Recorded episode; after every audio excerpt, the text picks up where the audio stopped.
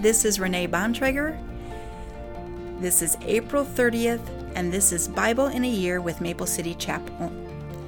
Today's readings are Judges 11 and 12, John 1 1 through 28, Psalms 101 1 through 8, and Proverbs 14 13 and 14. Now Jephthah of Gilead was a great warrior. He was the son of Gilead, but his mother was a prostitute. Gilead's wife also had several sons, and when these half brothers grew up, they chased Jephthah off the land. You will not get any of our father's inheritance, they said, for you are the son of a prostitute. But Jephthah fled through fled from his brothers and lived in the land of Tob. Soon he had a band of worthless rebels following him. At about this time, the Ammonites began their war against Israel.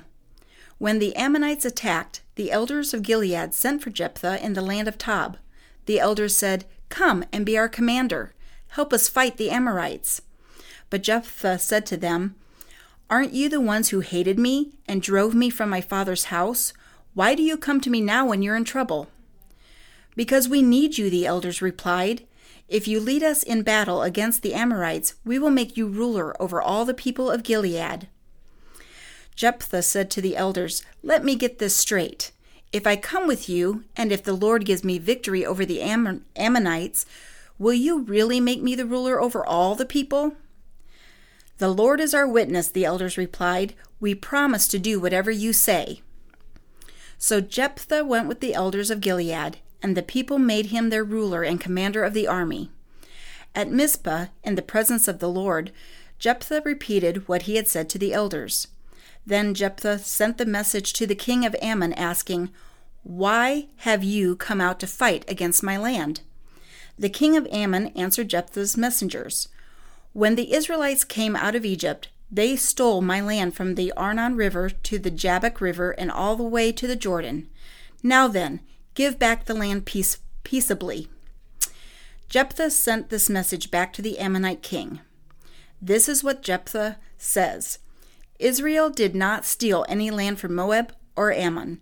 When the people of Israel arrived at Kadesh on their journey from Egypt after crossing the Red Sea, they sent messengers to the king of Edom asking for permission to pass through his land, but their request was denied. Then they asked the king of Moab for similar permission, but he wouldn't let them pass through either. So the people of Israel stayed in Kadesh. Finally, they went around Edom and Moab through the wilderness.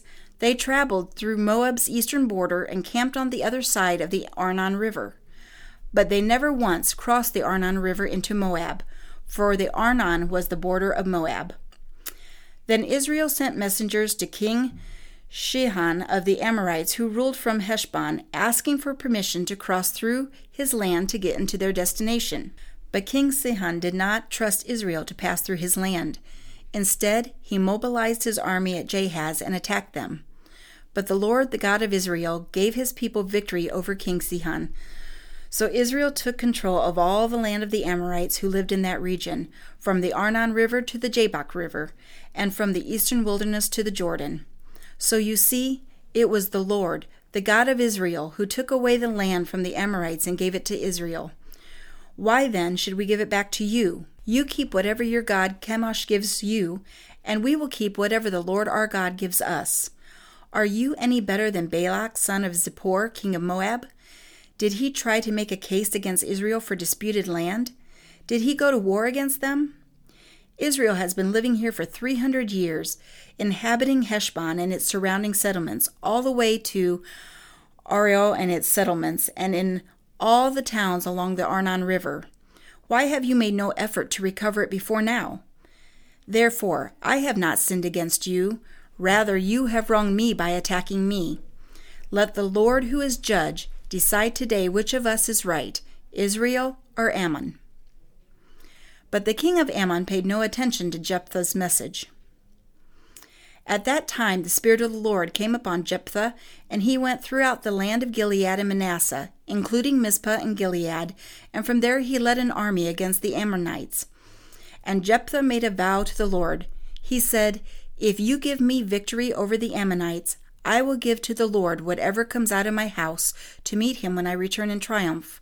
I will sacrifice it as a burnt offering. So Jephthah led the, his army against the Ammonites, and the Lord gave him victory. He crushed the Ammonites, devastating about twenty towns from Aroer to the, an area near Minnith and as far away as Abel Keramim. And in this way Israel defeated the Ammonites. When Jephthah returned home to Mizpah, his daughter came out to meet him, playing on a tambourine and dancing for joy. She was his one and only child. He had no other sons or daughters. When he saw her, he tore his clothes in anguish. Oh, my daughter, he cried out, you have completely destroyed me. You've brought disaster on me. For I have made a vow to the Lord, and I cannot take it back. And she said, Father, if you have made a vow to the Lord, you must do to me what you have vowed, for the Lord has given you a great victory over your enemies, the Ammonites. But first, let me do this one thing. Let me go up and roam in the hills and weep with my friends for two months, because I will die a virgin. You may go, Jephthah said, and he sent her away for two months. She and her friends went into the hills and wept because she would never have children. When she returned home, her father kept the vow he had made, and she died a virgin. So it became a custom in Israel for young Israelite women to go away for four days each year to lament the fate of Jephthah's daughter. Judges 12. Then the people of Ephraim mobilized an army and crossed over the Jordan River to Japhon. They sent this message to Jephthah Why didn't you call for us to help you fight against the Ammonites? We are going to burn down your house with you in it. Jephthah replied, I summoned you at the beginning of the dispute, but you refused to come. You failed to help us in our struggle against Ammon. So when I realized you weren't coming, I risked my life and went to battle without you, and the Lord gave me victory over the Ammonites. So why have you now come to fight me? The people of Ephraim responded, You men of Gilead are nothing more than fugitives from Ephraim and Manasseh. So Jephthah gathered up all the men of Gilead and attacked the men of Ephraim and defeated them. Jephthah captured the shallow crossings of the Jordan River, and whenever a fugitive from Ephraim tried to go back across, the men of Gilead would challenge him. Are you a member of the tribe of Ephraim? they would ask. If the man said, No, I'm not, they would tell him to say, Shibboleth. If he was from Ephraim, he would say, Sibboleth because people from Ephraim could not pronounce the word correctly. Then they would take him and kill him at the shallow crossings of the Jordan. In all, 42,000 Ephraimites were killed at that time. Jephthah judged Israel for six years. When he died, he was buried in one of the towns of Gilead. After Jephthah died, Ibzan from Bethlehem judged Israel. He had thirty sons and thirty daughters. He sent his daughters to marry men outside his clan, and he brought in thirty young women from outside his clan to marry his sons. Ibzan judged Israel for seven years. When he died, he was buried at Bethlehem. After Ibzan died, Elon from the tribe of Zebulun judged Israel for ten years. When he died, he was buried at Aijalon in Zebulun. After Elon died, Abdon, son of Hillel, from Pirathon judged Israel. He had forty sons and thirty grandsons who rode on seventy donkeys. He judged Israel for eight years. When he died, he was buried at Pirathon in Ephraim in the hill country of the Amalekites.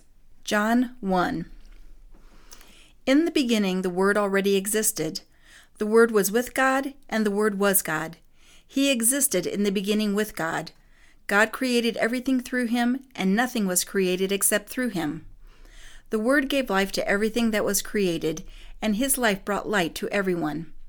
The light shines in the darkness, and the darkness can never extinguish it. God sent a man, John the Baptist, to tell about the light so everyone might believe because of his testimony.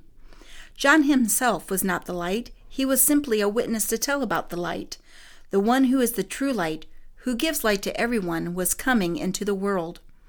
He came into the very world he created, but the world did not recognize him.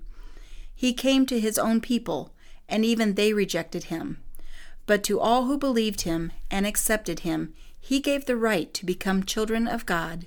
They are reborn, not with a physical birth resulting from human passion or plan, but a birth that comes from God. So the Word became human and made his home among us. He was full of unfailing love and faithfulness, and we have seen his glory, the glory of the Father's one and only Son. John testified about him when he shouted to the crowds, This is the one I was talking about when I said, Someone is coming after me who is far greater than I am, for he existed long before me. From his abundance we have all received one gracious blessing after another. For the law was given through Moses, but God's unfailing love and faithfulness came through Jesus Christ.